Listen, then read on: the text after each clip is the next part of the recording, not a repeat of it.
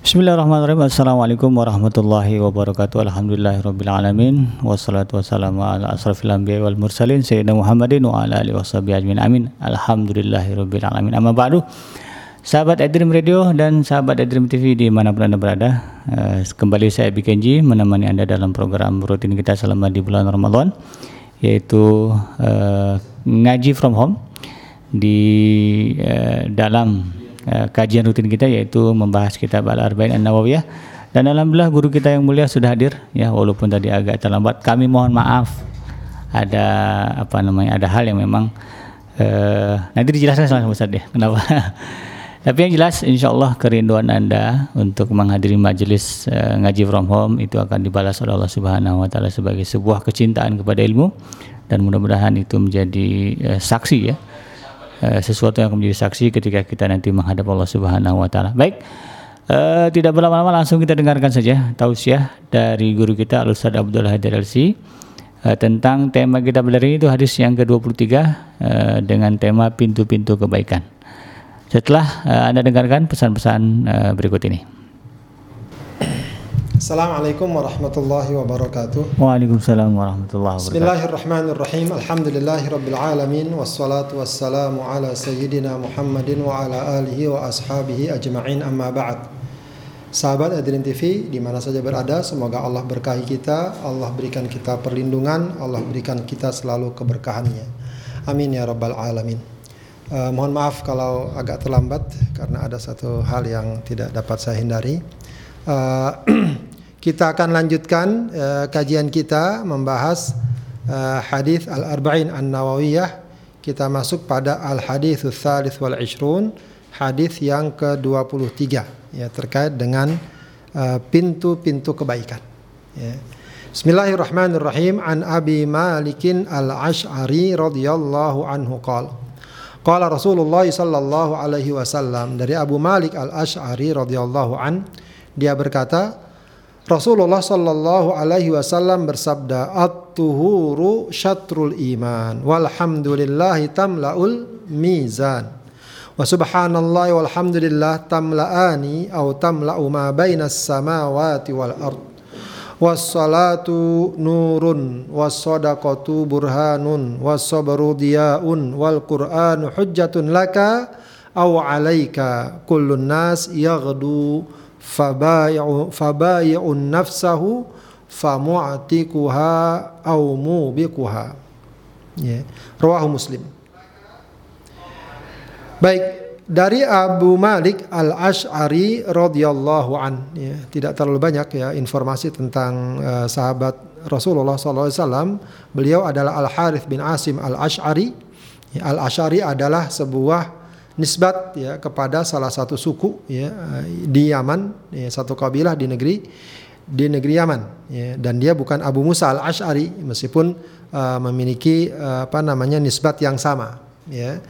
Uh, meninggal juga karena taun juga ya pada tahun 18 Hijriah pada masa Umar bin uh, Khattab berarti berbarengan dengan uh, ya Muad bin Jabal kemarin yang meninggal uh, tahun uh, 18 Hijriah ya. Itu sedikit tentang informasi eh, sahabat Rasulullah sallallahu alaihi wasallam Abu Malik Al Ash'ari radhiyallahu anhu wa ardahu. Baik. Uh, Rasulullah sallallahu alaihi wasallam bersabda dalam hadis ini at-tuhuru syatrul iman. Eh, bersuci adalah bagian dari iman. Walhamdulillah tamlaani, eh, alhamdulillah ya ucapan alhamdulillah tamlaul mizan. Ya maaf. Uh, ucapan alhamdulillah memenuhi mizan. Wa subhanallah walhamdulillah tamlaani subhanallah dan dan alhamdulillah keduanya memenuhi ma bainas samawati wal ard ya, antara langit dan bumi. Wassalatu nurun. Salat adalah cahaya. Wassadaqatu burhanun. Sedekah juga adalah burhan ya. Burhan dari segi mana juga sebenarnya cahaya ya. Uh, apa namanya? Uh, efek dari cahaya tersebut adalah bur burhan terang ya terang dari cahaya tadi wasabru diaun uh, sabar adalah dia ya, dia juga cahaya juga dia itu sinarnya ya jadi sinar kemudian burhan nanti sesuatu yang terkena itu namanya nur ya ya uh, apa namanya eh, bercahaya tadi. Wal Qur'anu hujjatun laka aw alaika. Al-Qur'an adalah hujjah. Ya. Uh, dapat menjadi saksi. Laka, laka itu maksudnya yang dapat membelamu. Aw alaika kebalikannya. Justru dapat memberatkanmu. Ya. Kullun nas yaghdu, semua orang pada hakikatnya yaghdu. Ghadwah itu dalam bahasa artinya berangkat pagi-pagi. Orang kalau pagi-pagi berangkat namanya ghadwah. Kalau berangkatnya sore namanya rauhah. Ya, ada istilahnya. Ya, setiap orang setiap pagi dia akan berangkat pergi ke tempat aktivitasnya masing-masing. Fabai'un nafsahu, ya, tapi uh, akan berbeda dari sisi Eh, motivasi dan tindakannya. Ada yang berangkat pagi-pagi untuk menjual dirinya. Ya, menjual dirinya maksudnya apa? Dia mempertaruhkan dirinya famu'atikuha ada yang dengan itu dia akan membebaskannya dari neraka, dari azab Allah, aumu biquha atau justru ada yang menjerumuskan dirinya dalam azab Allah dalam azab Allah. Jadi setiap aktivitas manusia pilihannya cuma dua. Ya, ada yang dengan aktivitasnya tersebut dia dapat terselamatkan dari ancaman azab Allah. Ada yang dengan aktivitasnya tersebut dia justru sedang menjerumuskan dirinya dalam azab Allah. Dalam azab Allah. Rawahu Muslim. Hadis ini riwayat Muslim. Al Imam An-Nawawi mengatakan hadzal haditsu aslun azimun min usulil Islam. Ya, ini adalah hadis yang merupakan eh, di antara pokok Islam yang agung. Ya, qad istamala ala muhimmatin min qawaidil Islam mengandung kaidah-kaidah Islam yang yang penting. Baik, kita coba bahas uh, beberapa kalimat atau kalimat demi kalimat yang terdapat dalam hadis ini. At-tuhuru syatrul iman. Ya. Eh, at-tuhur ini kadang-kadang dibaca at-tuhur, kadang-kadang dibaca at-tuhur. Nah itu agak beda sedikit maknanya. Hmm. Ya, kalau at-tuhur itu perbuatannya. Kita bersuci itu namanya tuhur. Kalau at-tahur itu apa? Alatnya. Hmm. Alat untuk bersuci. Tohur. Makanya kalau ada istilah air, maun tohurun. Apa maun tohurun itu? Air yang mensucikan. Air yang suci mensucikan. Ya, ketika ditanya tentang air laut, apa kata Rasul jawabannya huwa tohuru ma'uhu. Hmm. Airnya su suci, suci mensucikan. Ya. Tapi kalau at-tuhur itu perbuatannya, hmm. bersu bersuci. bersucinya. Itu sama dengan kita wudhu dan wadu. Hmm. Ya, meskipun orang nggak akrab dengan dengan wadu ya, yang akrab dengan wudhu. Wudhu ya. Wudhu itu apa? Perbuatannya, perbuatan berwudhu namanya wudhu. Kalau wudhu, apa wudhu? Dalam satu hadis Umar Utsman bin Affan memerintahkan Umran da'a bi wudu'in. Hmm. Utsman minta diambilkan wudhu. Apa wudhu? Air wudhu. Air wudhu. Jadi air wudhu itu namanya wudhu. Sama termasuk juga kita puasa. Ya, kita tuh sahur apa suhur? Biasanya sahur kita sebut. Kita biasa bilangnya sahur. Iya. Sahur itu sebenarnya maknanya adalah makanannya. Oh gitu. Kalau perbuatannya suhur. Suhur. Ya, perbuatannya suhur. Perbuatan makan sahur itu namanya suhur. Hmm. Ya, cuma orang kurang akrab kalau dibilang hmm. suhur. Iya. Ya, nggak paham malah. suhur apa suhur? Ya, maka dibilang sahur. Sahur itu sebenarnya makanannya. Ya, Rasulullah katakan tasahharu fa inna fis sahuri barokah. Ya, makanlah kalian makan sahur. Hmm. Ya makan suhur maksudnya.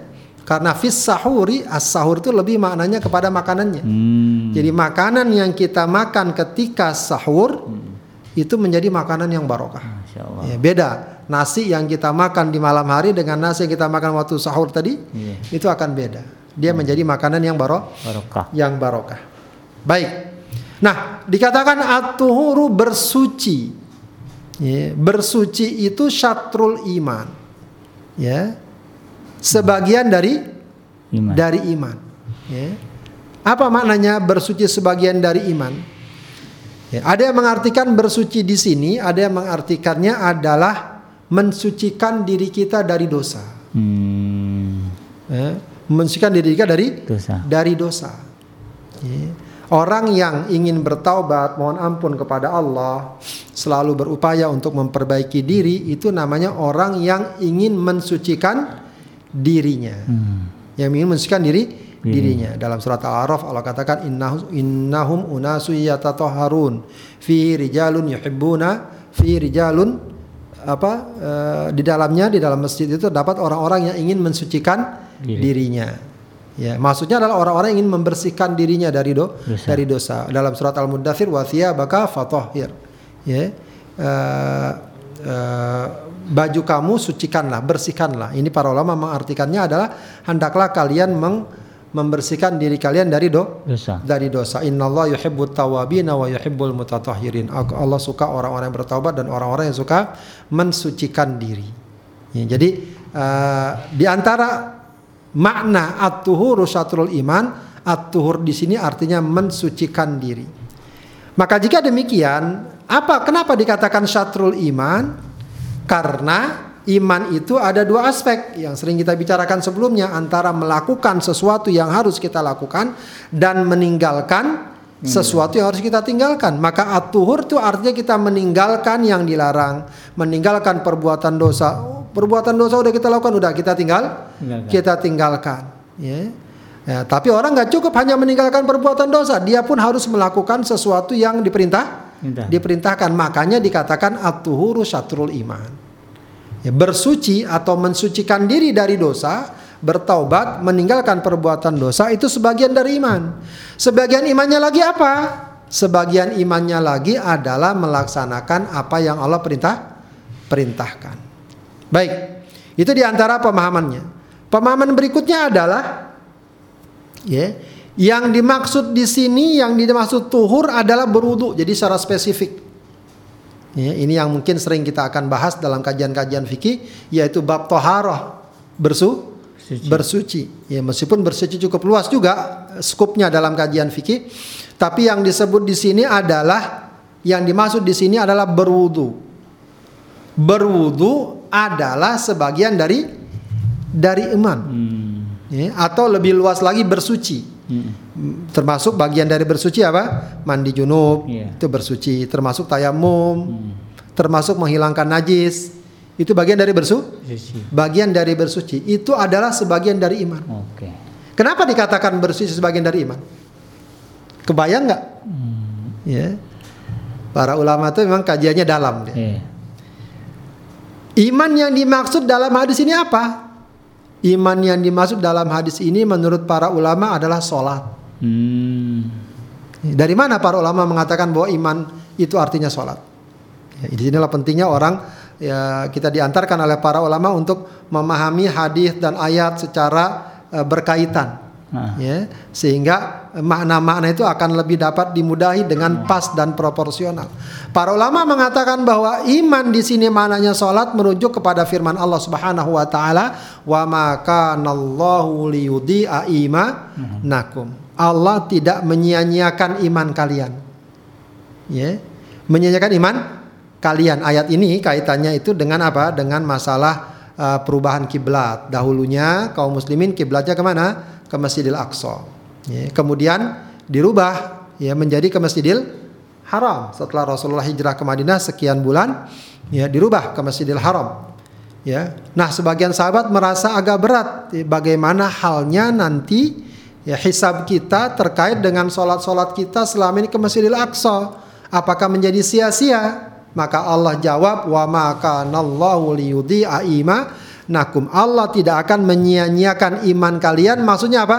Tidak akan menyia-nyiakan sholat kalian yang dahulu kali, kalian lakukan ketika menghadap Masjidil Aqsa. Masjidil Aqsa. Ya, yang uh, jadi catatan di sini adalah Allah menyebutkan uh, makna sholat dengan ungkapan dan kata-kata keimanan. Ya, ya jadi uh, sinkronisasinya gimana? Bersuci ya, bersuci yang kita kenal toharoh hmm. itu sebagian dari iman kenapa? Ya karena tentu sholat tidak mungkin dapat dilakukan tanpa bersuci, tanpa bersuci. Ya, jadi kita berudu, kita mandi junub, misalnya kita bersihkan itu iman, itu adalah ibadah. Ibadah. Itu adalah ibadah bagi seorang muslim. ya sesuatu yang memiliki nilai yang memiliki keduduk Kedudukan. memiliki kedudukan ya. jadi dikatakan at-tuhuru syatrul iman karena memang bersuci itu sangat mendasar bagi ibadah so ibadah sholat tidak mungkin sholat dilakukan tanpa bersuci tidak ada sholat yang boleh dilakukan tanpa bersuci Hmm. dia sudah merupakan kesepakatan para ulama. Ya, ayatnya jelas ya, dalam surat apa uh, An-Nisa ya atau Al-Maidah ya, Al-Maidah ya. Dalam surat Al-Maidah ya kemudian uh, hadisnya banyak dan kesepakatan para ulama juga sangat sangat kuat. Iya. Ya, sehingga bahkan ada yang mengatakan ini udah masuk ranah akidah juga. Art, apa maksudnya? Kalau ada orang mengatakan ya boleh sholat tanpa bersuci, itu sampai ada para ulama mengatakan itu dapat menyebabkan kekufuran. Hmm. Kenapa? Karena ini masalah yang sudah clear, yang sudah fix, ya, bahwa sholat itu harus dengan bersu bersuci. Ya. Lain halnya kalau misalnya orang megang mushaf, megang mushaf harus bersuci atau tidak, itu masih ada khilafiyahnya, masih ada khilaf para ulama. Para ulama. Tapi kalau sholat nggak ada para ulama mengatakan boleh sholat tanpa bersuci itu nggak ada. Makanya di sini dikatakan at-tuhuru syatrul syatrul iman. Ini juga eh, sebenarnya memberikan satu gambaran eh, bagi kita bagaimana seorang muslim itu dituntut untuk selalu mensucikan dirinya, baik secara batin dengan keimanan kepada Allah, ya, dengan ketakwaan kepada Allah ataupun secara zahir, ya, dengan membersihkan diri kita dari hadas dan dari na Najis. dari najis. Dan ini sebenarnya juga sebuah gambaran bagaimana seorang muslim mestinya juga bersih. Iya. Yes. Nah, kita sudah sejak dahulu diajarkan bagaimana cuci tangan tuh. Ah. ya. Sekarang orang sudah mulai banyak rajin cuci tangan. Hmm. Ya kita sejak dahulu sudah diajarkan bagaimana cuci ta Tangan. cuci tangan. Kita bersihkan muka kita, kita bersihkan eh, tangan kita, kaki kita. Ya ternyata itu semua memang eh, sangat penting bagi kesehatan dan kebersih Sian. kebersihan. Tapi tentu landasan kita bukan semata itu. Landasan kita adalah ibadah, ya, keimanan kepada Allah Subhanahu Wa ta'ala. Baik, kita lanjutkan. Walhamdulillah tamlaul mizan wa subhanallah walhamdulillah tamla'ani ma bainas samawati wal ard. Ya. Alhamdulillah tamlau. Tamlau itu artinya apa? Memenuhi, artinya memberatkan. Ya. Eh, Alhamdulillah segala puji bagi Allah atas segala kemuliaan dan karunia. Subhanallah maha suci Allah dari segala kekurangan dan aib. Jadi ketika kita bilang subhanallah, maksudnya adalah kita mensucikan Allah dari segala apa? cacat, aib dan lain sebagainya. Maka kalau ada tuduhan-tuduhan kepada Allah, misalnya Allah punya anak, Allah melahirkan, Allah dilahirkan, maka dikatakan subhanallah. Hadza buhtanun azim. Itu merupakan dusta yang sangat be- yang sangat besar. Ya, kenapa? Allah Maha Suci dari segala cacat, dari segala kurang, dari segala kesamaan dengan mak dengan makhluk.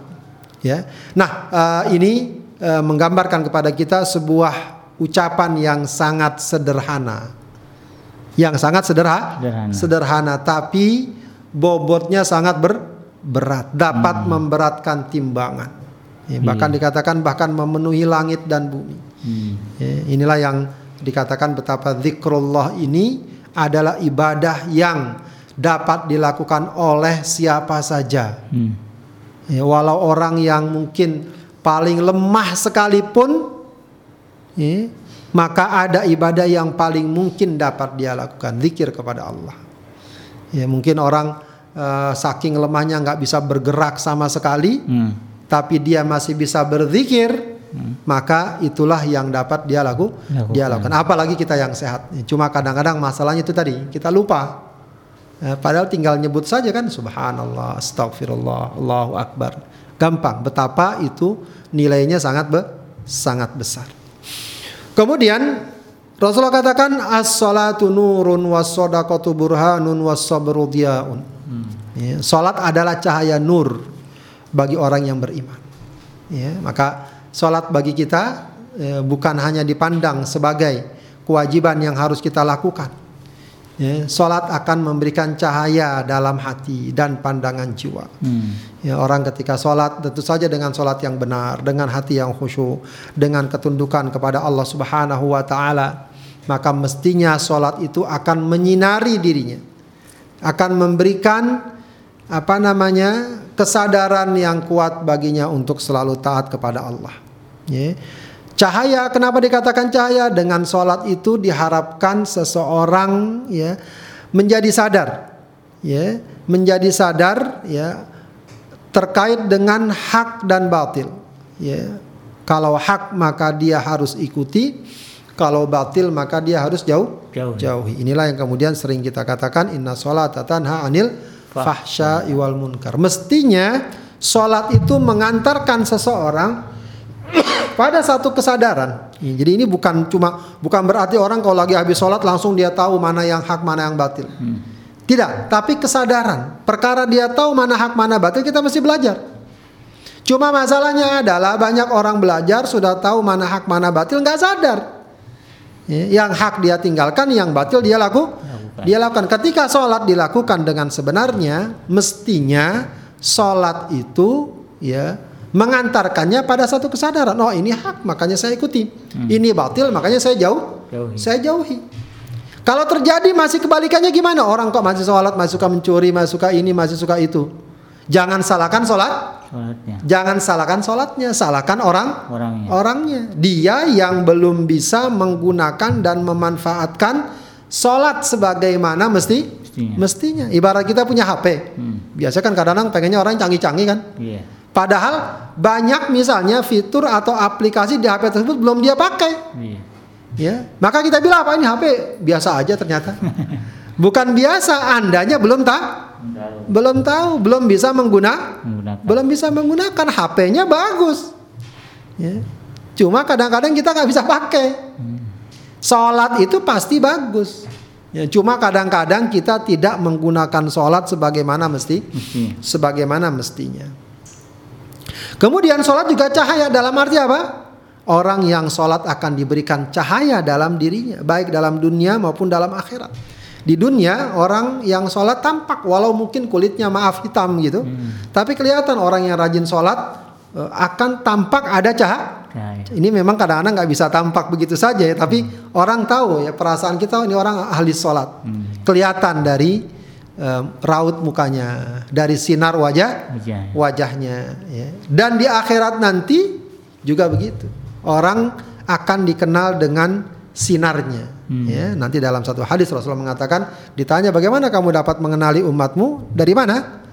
Dari bekas wudhunya. Ya orang kalau mau sholat kan pasti berwudhu. Iya. Ya, maka bekas-bekas wudhunya itulah yang nanti akan memberikan sinar di hari kiamat dan dari situlah Rasulullah mengenali itulah umat, itulah umatku. Kemudian wasodakatu burhanun. Jadi burhan ini juga asalnya pak cahaya juga sebenarnya Hmm. dari kata burhah. Ya jadi kalau sesuatu bersinar terang dia kemudian kayak ini kan Hmm. lampu nih itu kan sinarnya ada. Iya. Nah terangnya ini adalah burhan. Oh, Gitu ya. Bur burhan. burhan. Nah, Allah katakan, Rasulullah katakan, sodako adalah burhan, ya, burhan, Hmm. ya, bukti bahwa kita beriman, ya, bukti bahwa dia lampu itu ada cahayanya apa? Ya terang ruangan, Hmm. bukti bahwa matahari bercahaya? Ya siang eh, kita lihat.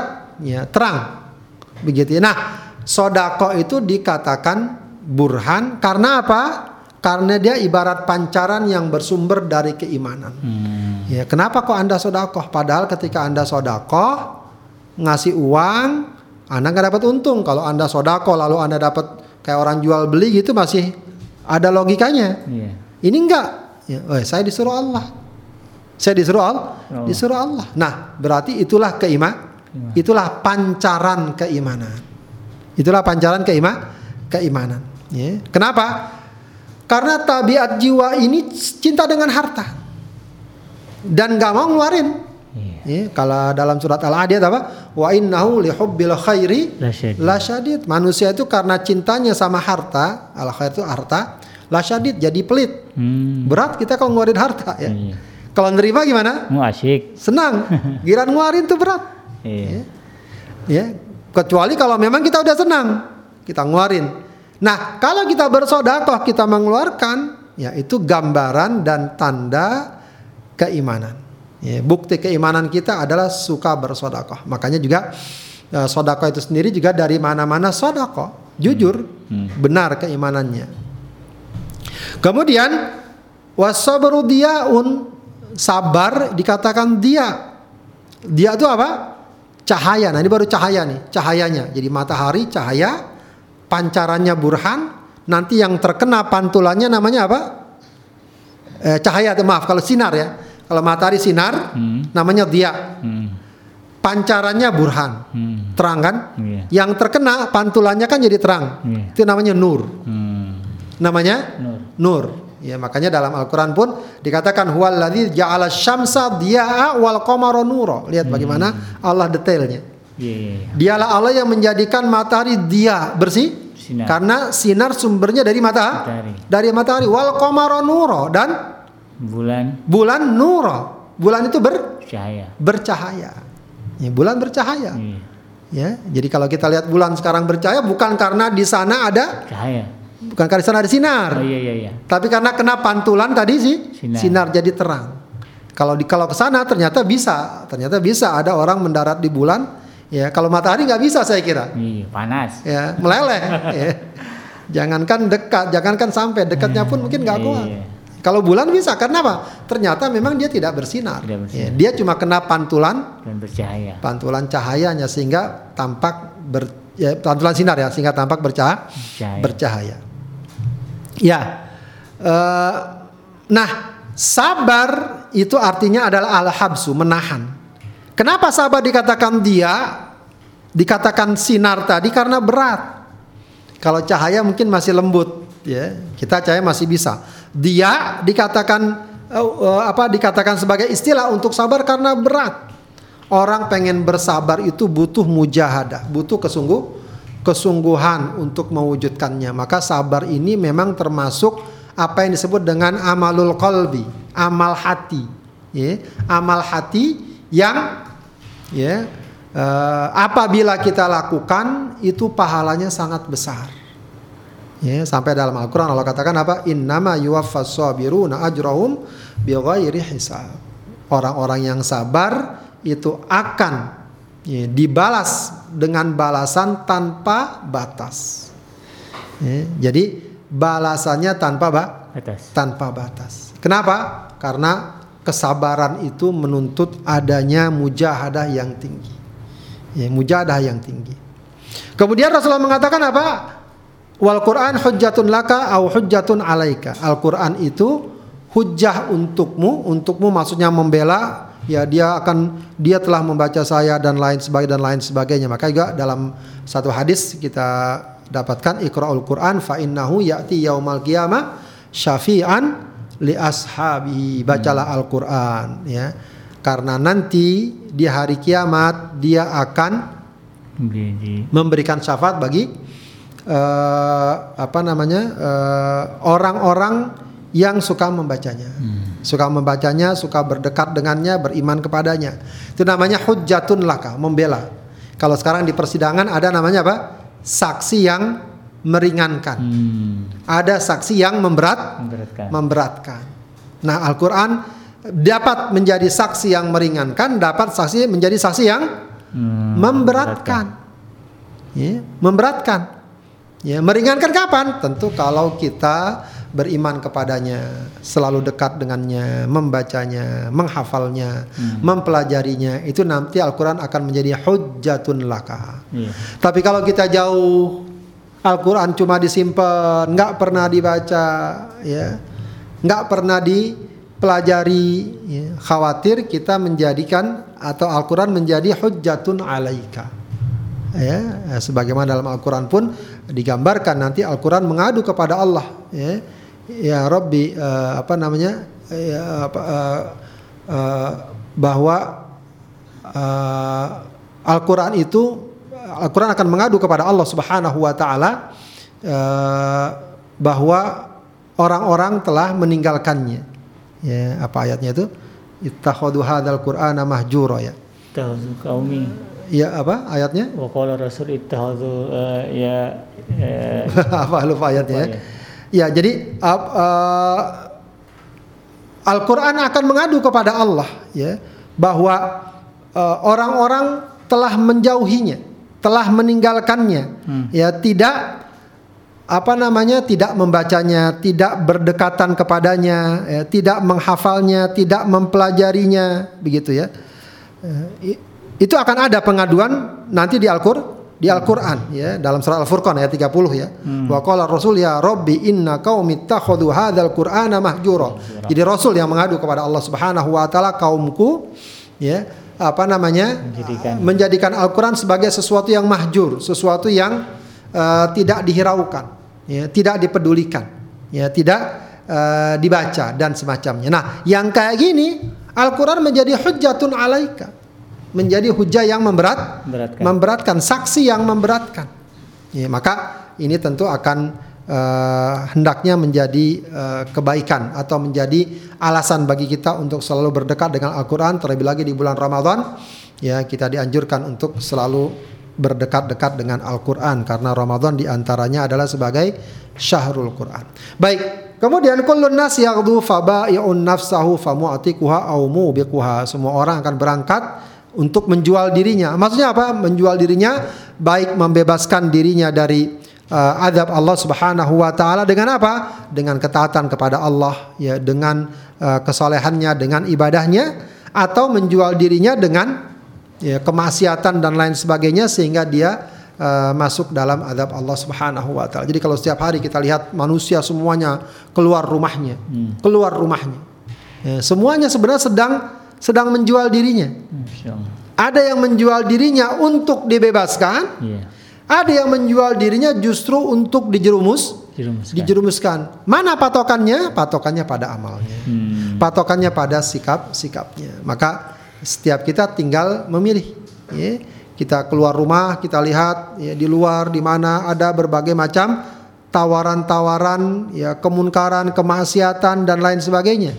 Ketika kita pilih, pada hakikatnya dia sedang menjual dirinya untuk dijerumus, dijerumuskan. Tapi di sana ada tawaran kebaikan. Kita tinggalkan kemaksiatan, tawaran kebaikan. Kita bekerja dengan sungguh-sungguh mencari yang halal dan seterusnya dan seterusnya maka itu pada hakikatnya dia sedang menjual dirinya untuk memerdekakan dirinya dari neraka dari neraka. Baik, uh, sahabat Adil TV yang dimuliakan Allah Subhanahu wa taala, hadis ini ya berbicara kepada kita tentang beberapa keutamaan-keutamaan, beberapa pintu-pintu kebaik kebaikan ya di sini ada tentang keutamaan bersuci, keutamaan sholat, keutamaan tasbih dan tahmid atau secara umum berzikir, keutamaan sabar, keutamaan sodako, keutamaan interaksi dengan Al-Quran, keutamaan amal so, soleh. amal soleh. Artinya apa? Artinya ya kalau kita mau kebaikan, pintu kebaikan sangat ba banyak. sangat banyak. Ya, tinggal kita mau apa tidak. Kalau kita mau surga, jalan ke surga sangat ba sangat banyak. Ya, kalau ada istilah banyak jalan menuju Roma, maka banyak jalan menuju surga. Iya. Ya, bukan berarti jalan-jalan yang artinya keyakinan, tidak. Cara atau sarana kita untuk mendapatkan kebaikan, yang kebaikan tersebut dapat mengantarkan kita ke surga, itu sangat banyak. Ya, maka dikatakan al jannatu akrabu ila ahadikum min syirakin na'ali surga itu lebih dekat kepada kalian daripada apa? Tali sendal, ya. tali sendalnya. Ya. Baik, terkait keutamaan bersuci banyak sekali hadis-hadis yang menjelaskan orang yang bersuci. Ya, hmm. uh, orang yang bersuci adalah orang yang akan menggugurkan dosa-dosanya, begitu ya. Orang yang bersuci akan terjaga uh, keimanannya, ya. Uh, apa namanya di Eh, katakan dalam hadis muttafaq alaih orang yang berwudu dia sempurnakan wudunya lalu dia membaca asyhadu alla ilaha illallah wa asyhadu anna muhammadan abdu wa rasuluh maka futihat lahu abu abul jannah. Ya, dibukakan kepadanya pintu surga yang delapan ya dahulu min ayyiha sya'a. Dia dipersilakan untuk masuk dari mana saja dia suka. Hmm. berzikir juga begitu banyak sekali fadilah dan keutamaannya. Ya ayyuhalladzina amanu dzkurullaha dzikran katsiran Wahai orang beriman, berzikirlah dengan sebanyak-banyaknya. Ya, jadi untuk zikir ini memang kalau amal itu biasa dikaitkan apa? Amal soleh bukan amal banyak. Iya. Tapi kalau zikir yang dituntut adalah zikir yang ba banyak. Yang banyak. Kenapa? Karena zikir memang tidak perlu banyak aturan-aturan. Hmm. Kalau beramal sholat, zakat, haji itu kan ada aturannya. Iya. Walaupun sholatnya banyak, kalau aturannya nggak benar, hmm ya nggak diterima. Makanya dituntut amal so. Kalau zikir itu nggak terlalu banyak aturannya, tinggal ngomong saja. Baca alhamdulillah, subhanallah, astagfirullah, maka diperintahkan untuk banyak mengucapkan mengucapkan terutama kalimat tasbih ya, kalimat tasbih. Kalimatani habibatani ilar rahman thaqilatani fil mizan. Dua kalimat yang Allah cintai berat dalam timbangan khafifatani alal lisan, mudah dalam lisannya. Apa? Subhanallahi wa bihamdi subhanallahil Azim. azim. Ya, ucapan yang sangat ringan sekali. Kita baca subhanallah bihamdi subhanallahil azim. Itu ringan tapi berat dalam timbangan. Salat juga jelas ya, sudah sering kita bicarakan bagaimana keutamaan salat. Ya, dalam hadis Rasulullah mengatakan ju'ilat qurratu aini fis shalah. Dijadikan kesenanganku itu salat. Jadi hobi Rasul itu salat. Ya, makanya sahabat itu, makanya uh, ada dalam kajian dalam fikih, ini kajian dalam fikih, ya itu yang dikenal dengan apa babu al auqat al manhiya lis shalah. Bab tentang waktu-waktu yang dilarang dalam sholat. Hmm, ya. Ya. Itu sholat apa maksudnya? Ya. Sholat apa? Yang kuat para ulama itu sholat mutlak, sholat sunnah mutlak. Oke. Sholat sunnah mut, Mutlak. artinya sholat sunnah aja dia dia pengen sholat aja. Nah itu ada waktu-waktu yang dilarang. Hmm. Kira-kira bagi kita itu dari segi praktis perlu nggak kita tahu? Wah, Ya? perlu. Perlu, perlu ya. da- Sebagai pengetahuan perlu, tapi dari segi praktis perlu nggak? Enggak juga ya. Kenapa? Karena kita jarang sholat sudah mutlak. Pernah nggak? Abi Kenji tiba-tiba pengen sholat aja begitu. Enggak sih. Hah? Enggak. Kalau sholat kan pasti udah ada kan sholat duha. Iya, iya. Sholat apa lagi? Sunat-sunat rawatib. Sholat rawatib, sholat sikhoro. Iya. Biasa kita sholat itu. Kalau sholat sholat yang ada sebabnya kata para ulama itu nggak apa-apa. Oke. Tidak ada waktu terlarang. Iya, iya, iya. Dia mau misalnya mau eh, ada urusan penting dia sholat istikharah nggak apa-apa, kapan saja. Iya, iya. Gitu ya. Ada sholat jenazah, Ah, ah. kapan saja nggak apa-apa. Iya. Nah ini yang dilarang sholat sunnah mutlak. Mutlak ya. Sholat sunnah mutlak. Ya, sholat sunnah mutlak. Artinya kita kadang suka bertanya kok dibahas ya masalah ini ya. Kita juga jarang soalnya masalahnya. Tapi rupanya para sahabat itu senang sholat. Karena Rasulullah itu senangnya juga sholat. Ju'ilat qurratu aini fis Sholat. fi sholat. Nah, karena senang sholat itu maka dibatasi jangan pada waktu-waktu yang dilarang. Dilarang. Jangan pada waktu yang dilarang. Begitu ya. Jangan pada waktu-waktu yang dilarang. Karena memang apa? Sudah menjadi kesenangannya untuk sholat. Sholat. Untuk sholat. Makanya juga dalam hadis Abu Daud dikatakan ya Bilal akimi sholat wa arih nabiha. Wahai Bilal, ayo kita sholat. Akim sholat. Eh, kita sholat wa arih nabiha. Apa arih nabiha? Kita santai dengan sholat. Jadi orang pengen santai dengan sholat. Sholat. Pengen rileks sholat. Kalau kita enggak, pengen rileks enggak sholat malah, gitu ya. Baik, itu eh, keutamaan sholat pasti sangat banyak. Dia bukan sekedar masalah kita wajib, masalah kita dapat pahala, tidak. Iya. Tapi bagaimana kita justru dengan sholat mendapatkan ketentraman, ketentraman, ketenangan, ya, kenikmatan. Itu yang memang harus kita sampai pada level seperti seperti itu. Sabar juga keutamanya sangat banyak ya. Innama yuwaffas sabiruna ajrahum bighairi hisab tadi sudah kita baca. Ya, sabar ini maksudnya apa? Ada tiga, as-sabru ala ta'ah, as-sabru ala mas ala ma'siyatillah, as-sabru ala akdarillah. Sabar dalam ketaatan, sabar dari kemaksiatan kita nggak boleh berbuat maksiat. Ya, kita sabar untuk berbuat maksiat, maksudnya apa? Jangan berbuat maksiat dan sabar menghadapi takdir Allah Subhanahu wa taala. Sodako juga banyak fadilah dan keutamaannya ya. Apa namanya Rasulullah SAW eh, banyak menganjurkan untuk sodakoh. Al-Quran juga banyak menganjurkan untuk sodakoh. Ya, dan kalau mau kita katakan sodakoh juga adalah logika yang sangat sederhana untuk menggambarkan kecintaan seorang terhadap harta. Hmm. Orang kalau cinta sama harta maunya apa dia tentang harta? Ya, maunya gimana dia kalau cinta sama harta? Puas puasin. Ya, puas-puasin atau hartanya nggak habis, Iya. Bahkan bertam Bertambah. bertambah. Ya, sebenarnya yang paling memastikan dan menjamin harta itu nggak habis dan bertambah adalah soda sodako.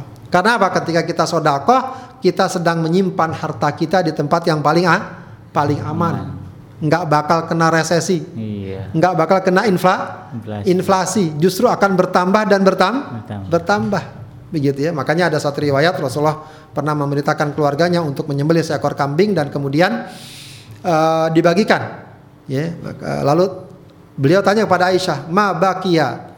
Ma bakia minha?" Apa yang tersisa dari kambing yang tadi dibagikan? Hmm. Kata Aisyah apa? Ma bakia ya illa katifuha, illa katifuha. Ya, tidak ada yang tersisa kecuali katif. Katif itu oh bagian apa namanya pundak ya. Hmm. Maksudnya paha bagian atas. Hmm. Rasulullah senangnya paha memang. Ya, ma bakia illa katifuha. Baik, kata Rasulullah, baqiya kulluha ghairu katifiha. Justru yang telah dibagikan itu yang tersisa. Oh. Paham nggak? Iya, iya. Selain paha ini. Iya, iya. Kenapa? Karena yang sudah dibagikan jadi soda, sodako. jadi sodako, dan itu akan tetap menjadi milik kita. Masya Allah. Ya. Yang ada ini akan kita makan dan ha habis. Habis. Ya, itu sebuah filosofi yang sangat indah dari Rasulullah tentang uh, nilai soda sodakoh. Sodakoh. Hmm. Lagi pula, ya, apalagi di saat sekarang ini kita hmm. dituntut untuk banyak bersodakoh. Ya. Hmm. Ya, uh, Ramadan adalah syahrus sodakoh. Hmm. Ya. Uh, sodakoh adalah cara yang paling efektif untuk membangun uh, ya kebaikan, kebersamaan, bahkan dalam tataran ekonomi sekalipun. Hmm. Maka kalau dikatakan orang bersodakoh akan bagus rizkinya ya secara ekonomi ya. Ketika misalnya orang-orang kaya, para pedagang segala macam bersodakoh, hmm. apa efeknya? Daya beli masyarakat akan mening meningkat. Kalau daya beli masyarakat meningkat apa? Produk mereka akan ada yang beli, hmm. begitu ya. Secara simultan seperti itu mesti mestinya ya. Kalau seandainya betul-betul efektif zakatnya dikeluarkan, sodakonya dikeluar dikeluarkan. Baik, uh, hadis ini juga menggambarkan bahwa Iman sebagaimana kita katakan tadi al imanu qaulun wa amal yazidu wa yanqus yazidu bit wa yanqusu bil ma'siyah. Hmm. Iman itu adalah ucapan dan amal bertambah dan berkurang ya, bertambah dengan ketaatan, berkurang dengan kemaksiatan. Hadis ini juga mengandung keimanan terhadap adanya mizan, timbangan di akhirat bahwa amal perbuatan memiliki berat yang dapat ditimbang pada hari kiamat. Jadi amal kita ini ada beratnya, iya. ada bobot bobotnya. ada bobotnya dan nanti ditimbang. Bagaimana nimbang amal? Wallahu a'lam. Ya, itu kekuasaan Allah Subhanahu wa taala. Pada hadis ini juga terdapat anjuran untuk selalu mensucikan diri baik lahir maupun batin.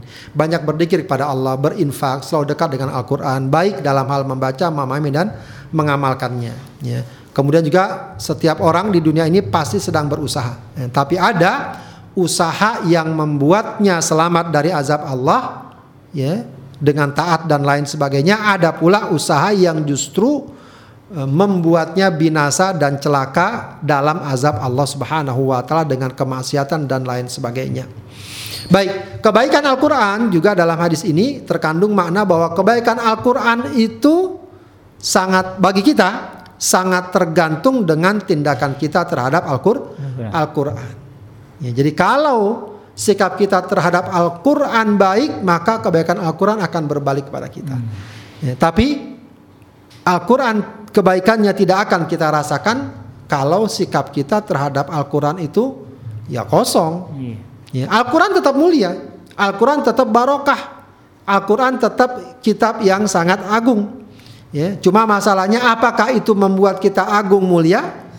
Tidak, ya tergantung dengan bagaimana pengamalan kita terhadap Al-Qur'an. Al-Qur'an. Ya, dalam uh, sebuah ungkapan ya, Ibnu Mas'ud mengatakan yajiul Qur'an yaumal qiyamah fayashfa'u li sahibihi fayakunu qa'idan ilal jannah au yashhadu alaihi fayakunu sa'iqan ilan nar. Al-Qur'an nanti datang di hari kiamat akan memberi syafaat kepada para pembacanya dan membawanya ke surga atau menjadi saksi yang memberatkannya ya, lalu membawanya ke dalam neraka, neraka. ke dalam neraka. Nah, itulah uh, sahabat hadirin sekalian yang dimuliakan Allah beberapa poin-poin yang disebutkan dalam hadis ini ya yang secara umum sekali lagi menggambarkan betapa bahwa sesungguhnya kebaikan-kebaikan itu sangat beragam, sangat banyak. Ya tinggal uh, maukah kita untuk mengamalkannya dan melaksanakannya? Di sanalah ya keselamatan kita ditentukan ataukah justru kita lebih memiliki lebih memilih kecelakaan atau kesengsaraan? Maka uh, ini hendaknya memotivasi kita untuk selalu mencari jalan-jalan keselamatan dan keberuntungan baik di dunia maupun di akhirat demikian yang saya sampaikan assalamualaikum warahmatullahi wabarakatuh Waalaikumsalam warahmatullahi wabarakatuh. Uh, jazakumullah khairan atas segala ulasan dan uraian. Terkait dengan tema kita pada hari ini yaitu uh, hadis yang ke-23 dengan tema pintu-pintu kebaikan. Semoga sahabat Edrim sekalian yang uh, menyimak ya dari awal dengan penuh kesabaran dari jam 10 dan alhamdulillah kita tuntas uh, mendengarkan uh, tausiah dari Ustadz ya paparan materi terkait dengan tema kita pada hari ini itu pintu-pintu kebaikan. Jadi bagi Anda yang ingin bertanya kepada guru kita terkait dengan tema pada hari ini atau juga tema-tema yang sebelumnya ya yang tertunda anda bisa bertanya kepada kita terutama bagi Anda yang mendengarkan kita melalui aplikasi uh, radio AM ya uh, atau juga streaming di www.idreamradio tadi atau juga melalui Facebook dan juga aplikasi Umma Anda bisa bertanya untuk memudahkan saya menyampaikannya kepada guru kita melalui nomor WhatsApp di 0822 1044 ya. Adapun Anda yang menyaksikan kita melalui channel YouTube ya, eh, Anda bisa langsung menulis pertanyaan di kolom komentar. Tapi jangan lupa ya tekan tombol like-nya dan juga subscribe-nya karena itu merupakan bentuk dukungan nyata dari Anda bagi kami untuk meningkatkan berbagai kualitas uh, program dakwah yang ada di iDream Radio dan juga di iDream TV. Dan terima kasih bagi Anda yang sudah mendonasikan sebagian rezekinya uh, untuk uh, kemaslahatan berbagai program dakwah yang ada di iDream TV dan iDream Radio melalui nomor rekening di Bank Syariah Mandiri atas nama Khairul Insan Yayasan ya mudah-mudahan uh, di nomor rekening 712 3307776 saya ulangi di nomor rekening 712 3307 776 dari rekening Bank Syariah Mandiri. Mudah-mudahan jadi pahala jariah ya yang akan mengalir terus uh, hingga apa namanya kiamat begitu ya. Dan semoga uh, anda yang telah menyalurkan zakatnya melalui lembaga zakat sukses ya, semoga juga zakat diterima oleh Allah Subhanahu wa taala sebagai amal soleh. Mudah-mudahan uh, dibalas oleh Allah Subhanahu wa taala ya. Dan uh, ya sedikit saya ingin memberikan informasi terkait dengan Uh, ini ada seruan dari uh, kami. Bagi anda yang ingin memeriahkan Lebaran atau Hari Raya di tahun ini karena kan suasananya berbeda dan ingin uh, menyampaikan atau menyapa kerabatnya yang ada di kampung atau di kota atau di negara lain dengan mengucapkan uh, selamat Hari Raya silakan. Anda bisa mengirimkan video ke nomor WhatsApp kami atau juga pesan suara ke nomor WhatsApp kami. Yang isinya adalah uh, formatnya itu nama kemudian domisili di mana lalu kemudian uh, ucapan selamat ya ditujukan kepada siapa? Uh, dan juga kemudian kesan dan harapan untuk uh, iDream Radio dan iDream TV mudah-mudahan uh, ini bisa menjadi siar ya bagi kita untuk memeriahkan hari raya. Karena situasinya sekarang berada di musim pandemi kita tidak bisa seperti tahun-tahun sebelumnya. Kami tunggu videonya dan juga pesan suaranya di nomor WhatsApp di 0822 9888 1044 dan nanti kita akan siarkan selama di uh, uh, sepekan di hari raya ya. Jadi kalau saya siaran nanti akan saya putar uh, semua yang masuk ke meja redaksi sehingga bisa dinikmati dan disimak oleh uh, keluarga kita, kerabatnya, sahabatnya di mana pun anda berada. Baik Ustaz, ini sudah ada pertanyaan di meja redaksi kita. Yang pertama ini pertanyaan terkait dengan masalah uh, tayamum Ustaz. Itu tadi kan kaitannya dengan tuhur ya atau bersuci ini ada pertanyaan dari Ibu Ratna Kartika. Ustadz kalau tayamum untuk dua sholat, yang satu karena kodo atau yang satu karena rawatib, apakah setiap sholatnya harus tayamum? Jadi misalnya dia sholatnya dua, ya. yang satu wajib, yang satu kodo gitu, atau yang satu sunnah. Apakah kalau dengan menggunakan tayamum harus eh, dibolehkan dua sholat itu, atau harus bertayamum lagi untuk setiap sholatnya? Nah, terus pertanyaan yang keduanya adalah kalau berwudu, eh, kalau kita eh, berwudu, eh, bolehkah pakai kaos kaki? Apalagi di eh, saat musim dingin yang dingin sekali gitu, saat nah, atau kakinya ya dibuka kaos kakinya dibasuh juga. Nah, ya, ya silakan Ustaz. Baik. Uh, terkait dengan masalah tayamum, uh, tayamum ya. Uh, apa tadi? Untuk dua sholat boleh nggak? Untuk dua sholat ya, hmm. lupa ya. Untuk dua sholat ya. Wallahu alam. Uh, apa namanya? Selagi masih dalam satu waktu, selagi dia tidak batal, hmm. ya. eh, bersucinya, hadas kecilnya eh, atau hadas besarnya, hadas kecilnya terutama, ya maka dia boleh untuk sholat berapa saja, Oh. selagi masih dalam satu, wak- Satu waktu. satu waktu.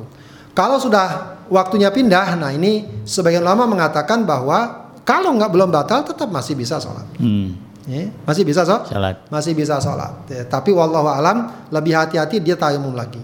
Kalau udah pindah waktu ya. Dia pindah waktu, ya. Bahkan eh, ini juga berwudu juga seperti itu. Iya iya iya. Berwudu, jadi kalau berwudu aja misalnya kita zuhur, wudu, Iya. masuk asar. Iya. Meskipun kita merasa masih punya wudu, Iya. ya, sebaiknya kita berwudu lagi. Ya, itu para ulama mengatakan itu bagian dari sunnah tajdidul tajdidul wudu. wudu, ya. Jadi kalau wudu aja seperti itu apalagi tayamum. Bahkan Iya. sebagian ulama mengatakan nggak boleh sholat di waktu yang kedua Ah. dengan tayamum pertama. Tapi Oke. itu juga perdebatan ya, Iya. ada khilafiyah. Sebagian mengatakan nggak apa-apa, selagi tidak pak Tidak batal. tidak batal. Tapi kalau dia mau bertayamum lagi itu lebih hati-hati dan lebih ku, Lebih lebih, kuat. kuat. Wallahu a'lam. Kalau yang tadi kan wudhu nih di, dari- ketika musim dingin banget begitu. Ya, Ah. itu namanya memang kalau dalam fikir namanya babu masil khufain ya. Ah. Um, bolehnya mengusap khuf. Khuf itu as- asalnya adalah alas kaki terbuat dari kulit dan menutup sampai mata kaki. Hmm. Oke. Ya tentu zaman dahulu eh, apa namanya eh, kondisinya memang bisa jadi sangat berat dan sebagainya Hmm. Eh, tidak gampang bagi mereka untuk membuka dan lain sebagainya Hmm. ya dan memu- untuk memudahkan atau memberikan keringanan memang ada rukhsah ada keringanan dalam syariat Rasulullah juga pernah Hmm. begitu lagi berwudu lalu dia apa namanya giliran mau membasuh kaki ada seorang sahabat yang mau membukakan khufnya Hmm. Ya, kata Rasul jangan nggak usah dibuka karena aku lagi pakainya dalam keadaan suci. Maka kemudian Rasulullah usap itu khufnya jadi nggak dibasuh diusap saja. Nah dari situ kemudian ada satu syariat bolehnya mengusap khuf dengan catatan apa syaratnya syaratnya pertama ketika kita ketika dipakai dia sudah berwudu sempurna Oke. berwudu sempurna dari awal sampai membasuh kah? lalu dia pakai kan sepatunya kan Iya. nanti batal kan Iya. Nah, ketika batal, ketika dia berwudu lagi nggak perlu dilepas itu. Hmm. Cukup diu, Usap. diusap. Catatannya tadi syaratnya berwudu dulu sempur, Sempurna. Ada juga disebutkan syaratnya khufnya itu menutup sampai mata kaki. Oke. Kemudian syaratnya juga bahwa khufnya itu kuat, dipakai bisa buat berjalan gitu ya enggak ketika dipakai nggak hancur misalnya segala macam. Begitu. Nah, kemudian eh, sebagian para ulama menyatakan termasuk masalah khuf juga adalah kaos kaki. Oke. kaos kaki dengan ketentuan-ketentuan tadi. Hmm. Ketika mau pakai dia apa namanya Berwudu. berwudu, menutupnya sampai mata kaki. Jadi jangan kaos kaki yang mata kakinya masih kelihatan, Oh iya iya iya. paham ya? Ah. Dan juga eh, kuat dia, dia kaos kakinya kuat, artinya eh, paling tidak rapat, kuat, begitu ya. Tidak bukan kaos kaki yang kalau jalan langsung sobek misalnya dan semacamnya, begitu. Itu eh, sebagian para ulama membolehkan hal tersebut dan itu termasuk keringanan eh, yang diberikan. Memang kalau di Indonesia atau di kita kurang kurang populer Iya. praktek ini. Padahal ini dalam kitab fikih cukup dikenal ya, Iya. cukup dikenal karena memang juga tidak terlalu banyak tuntutannya. Ah. Kalau di luar negeri atau di negeri-negeri empat musim itu khusus- khususnya di musim dingin memang sangat membantu. Ah. Memang sangat kerasa sekali. Iya. Buka kaki itu males gitu ya. Males dan lain sebagainya. Ya, kita waktu saya juga di Saudi begitu kalau udah lagi musim dingin kaos kaki itu nggak lepas. Ah. Ya, itu kalau lagi wudhu males kalau buka. Nggak apa-apa, itu keringanan. Ambil saja, basahkan tangan, lalu pas giliran basuh kaki, eh, kaki kanan atasnya diusap Atasnya. atasnya. Nggak usah nggak usah seperti membasuh tidak. Iya, usap atasnya saja. Pakai air gitu ya. Sekali saja. Oke. Lalu kaki kiri juga usap. Tangan kanan usap kaki kanan, tangan kiri usap kaki kiri. Begitu ya. Sekali saja itu udah Iya. cukup. Itu bisa dengan syarat-syarat tadi. Untuk eh, membasuh khuf khuf ini eh, selain dingin ada nggak hujah alasan lain? Ya nggak apa-apa. Itu bukan karena dingin. Ah. Kalau ada tadi syaratnya terpenuhi, walau nggak dingin, walau seperti kita di Indonesia, Oh, safar. Boleh. Oh, safar misalnya. walau tidak safar, walau di rumah. Oh gitu. Karena itu dalam kajian fikih ada ketentuan eh, kalau di rumah tidak safar itu berlaku 24 jam. Oke. Sehari semalam. Iya iya iya. Kalau lagi safar ketentuannya adalah tiga kali 24 jam, tiga hari, Tiga hari. malam. ya. Berarti apa di rumah boleh. Oh gitu. Kita aja kadang-kadang oh kita kan nggak dingin nggak safar nggak apa-apa walau tidak safar tidak disyaratkan safar. Sebetulnya kayak malam tuh. eh, Malam. Iya, puan mau tahajud, eh, malas, Malas. mencuci kaki kalau istri saya gitu. Iya. Jadi boleh gitu ya, Boleh. Pas? Oh. Cuma kan masalah kalau di kita itu kan WC-nya basah. Kalau kita masuk pakai kaos kaki basah malah nggak enak. Iya. Itu biasanya kalau pakai wastafel. Ah. Kita pengen wudhu pakai wastafel. Oh, iya, iya, iya, kan iya. gampang. Tinggi gitu. Tinggi. Nah itu kalau seperti kita misalnya di eh, tempat umum, di hotel, di mana kadang-kadang kan nggak ada tempat wudhu. Ah. Di terminal segala Iya, macam. pakai wastafel. Ah. Nah itu kalau pakai kaos kaki malah cukup membantu meringankan. Oh, bisa di khuf saja gitu ya. Khuf itu. Wallahu a'lam. Wah, ini memang eh, Islam itu memudahkan ya, tidak menyulitkan. Jadi mudah-mudahan bisa dipahami ya Ibu Ratna. Eh, ini jadi solusi tentunya nih. Wah, senyum ceria nanti nih Ibu Ratna kan. Baik Ustadz, eh, kita lanjutkan. nah ini masih terkait dengan tayamum juga Ustadz, tapi dari eh, pertanyaan eh, penanya berbeda Ustadz dari akun atas nama In, Inai Liu 1. Ustadz, eh, tayamum di rumah sakit habis operasi dengan menepuk debu di kasur rumah sakit, terus sholat sambil tidur di atas kasur. Sudah sahkah atau mesti dikodok sholatnya? Itu pertanyaan pertama. Pertanyaan kedua adalah baca Quran di HP saat eh, menstruasi dosakah? Nah, terima kasih atas jawabannya katanya. Baik, eh, tayamum di rumah sakit dengan nepuk kasur ya. Eh, Ya kalau dalam Al-Quran jelas Allah katakan fatayammamu sa'idan Thayyiban. thayyiba. Bertayamumlah dengan sa'id. Sa'id itu penafsirannya ya kalau madhab syafi'i sa'id itu harus dalam bentuk debu. Hmm. nggak ada lagi yang lain. hmm, Harus dengan debu-debu yang suci, sa'idan thayyiba. hmm. Kalau dalam pandangan jumhur ulama yang lain selain debu bisa, yang penting dia merupakan permukaan bumi. Apakah kerikil, batu. Jadi kalau di di orang-orang Arab tuh mereka gampang ambil aja batu yang besar taruh di depan tayamum Oh, gitu. Itu bisa bentuk tayam walaupun batunya licin, Hmm. ya. Walaupun nggak ada debunya karena itu dianggap sebagai bagian dari permukaan bumi itu. Oke. Jadi mau batu, mau kapur, mau koral, mau pasir. Tembok? Tembok kan udah bukan permukaan bumi yang asli, yang asli nih maksudnya. Ini kan Oh. udah ada cat, udah ada apa kan? Yang real gitu ya? Yang real begitu. begitu. Jadi eh, artinya mestinya memang mesti ada media, medianya yang jelas. Iya. Ya, jadi kalau rumah sakit kasur ada nggak debunya? Nah itu tuh kan dibersihin. Ya bersih makanya bersih. Kalau di pesawat juga bersih dan Iya, seterusnya. Ya artinya wallahu alam usahakan kalau pengen tayamum usahakan lakukan eh, ambil alatnya. Misalnya kan bisa minta bantuan, Ah. ambil di tisu, taruh tanah eh, di tisu, Ah. kemudian eh, kita tayamum itu bisa atau di- di koran, di, kertas dinampan. koran, dinampan. Ah. Kalau nggak salah di beberapa entah di rumah sakit saya pernah lihat entah di atau di sini atau di mana begitu rumah sakit yang menyediakan media tayamum. Iya, iya. Saya kira bagus itu ya masukan buat para rumah Rumah sakit. eh, rumah sakit yang memperhatikan eh, kebaikan ibadah buat pasiennya Hmm. disediakan fasilitas tayamum kalau dia tidak bisa menggunakan air. Iya. Tapi kalau masih bisa menggunakan air harus tayam harus berwudu. Jangan mentang-mentang sakit karena sakit dia boleh tayamum. Dia bisa operasi tadi. Nah, kalau memang dia udah nggak bisa menggunakan air dia boleh tayamum. Hmm. Jadi lebih bagus, lebih hati-hati Hmm. ya dia ambil minta ambilkan uh, wudhu eh, debu dikit aja nggak usah harus banyak ditaburin di koran misalnya di kertas koran Ah. atau tadi di media tertentu di nampan di mana dia tayamum itu lebih hati-hati. Kalau prakteknya gini Ustaz, dia tidak bisa eh, dia bisa pakai air tapi nggak bisa jalan ke kamar mandi. Ya. Nah, itu gimana Ustaz? Walau alam bisa jadi itu termasuk bagian orang yang tidak bisa menggunakan air.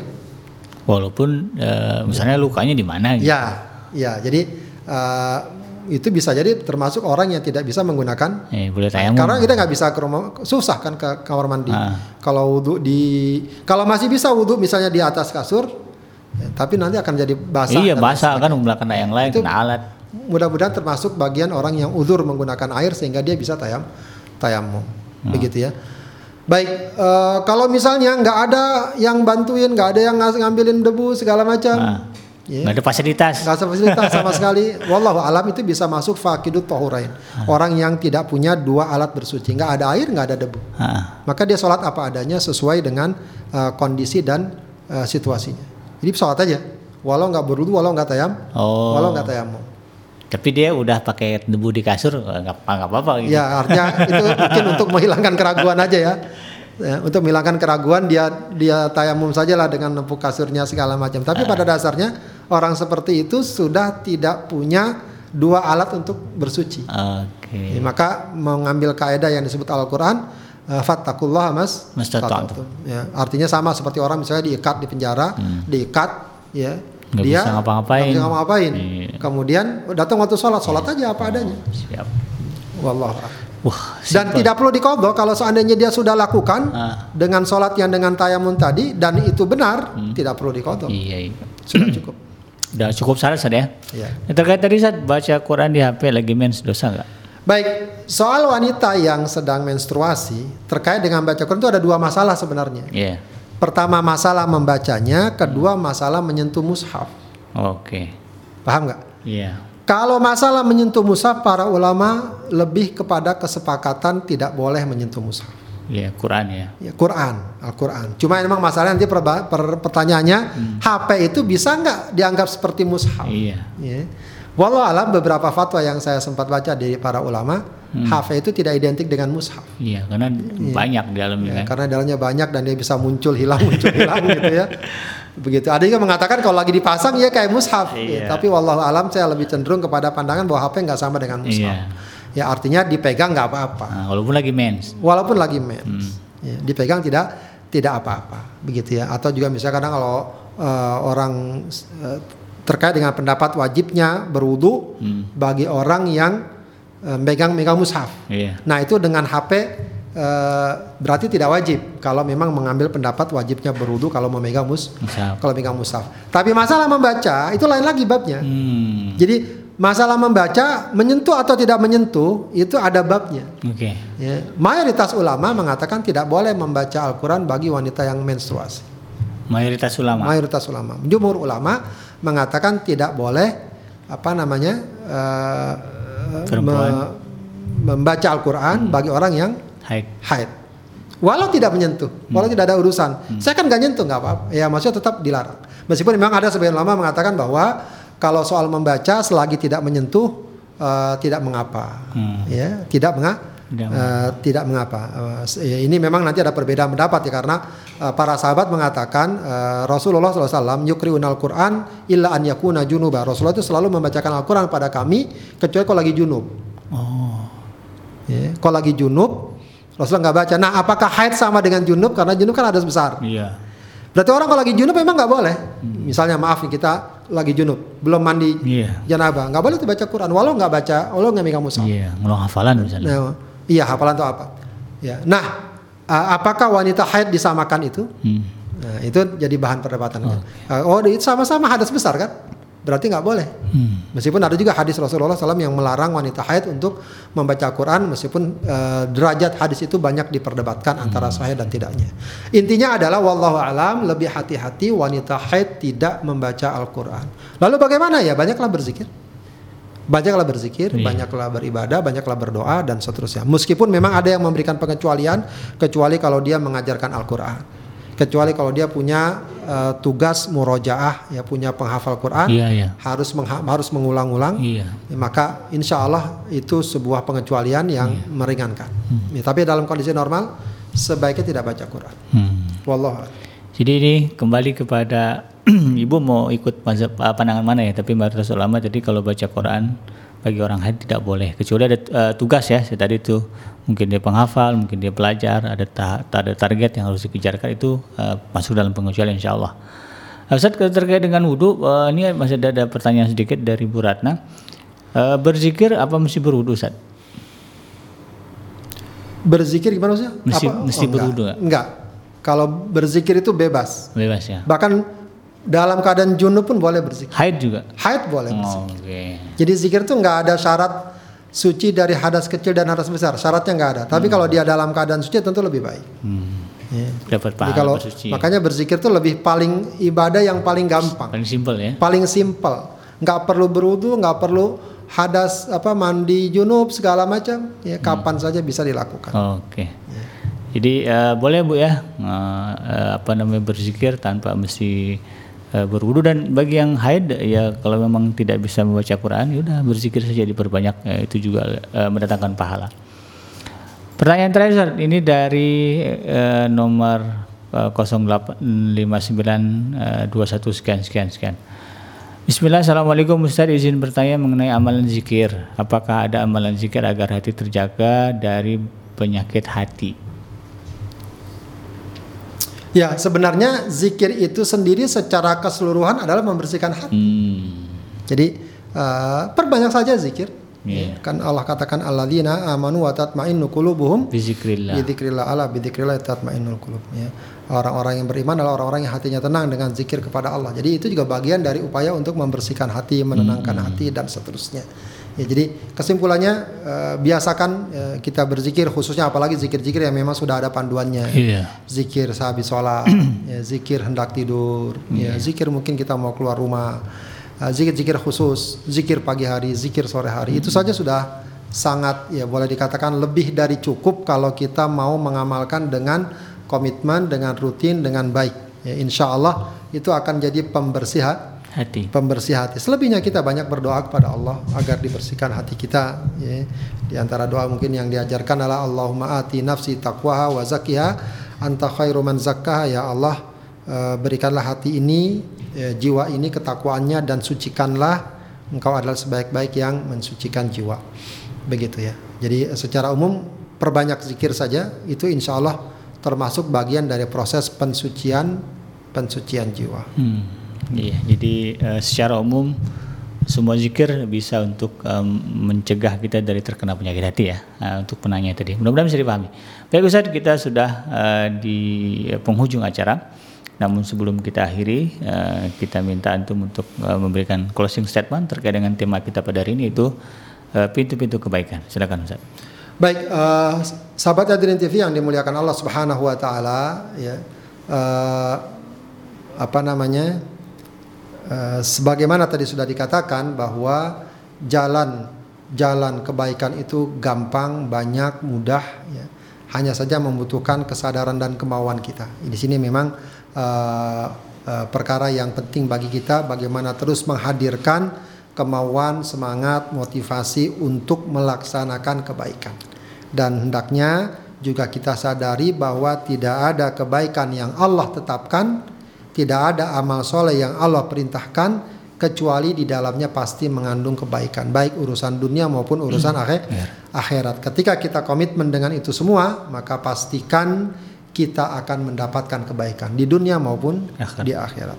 Itu saja barangkali, mudah-mudahan bermanfaat. Assalamualaikum warahmatullahi wabarakatuh. Waalaikumsalam warahmatullahi wabarakatuh. Baik sahabat Idrim sekalian yang dirahmati Allah Subhanahu wa taala, tuntas sudah kebersamaan kita di eh, program Ngaji From Home untuk eh, edisi hari ini hari Selasa tanggal 26 Ramadan 1441 Hijriah. Mudah-mudahan apa yang disampaikan oleh guru kita bisa kita pahami dan bisa kita amalkan dalam kehidupan kita sehari-hari hinggalah kemudian kematian menjemput kita semuanya.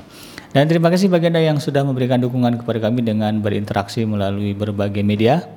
Ya, terima kasih yang sudah menekan tombol like dan juga subscribe. Mudah-mudahan jadi pahala bagi Anda dan terima kasih yang sudah uh, uh, mendonasikan sebagian rezekinya yang sudah menyalurkan zakatnya melalui sponsor kami di Lembaga Zakat Sukses.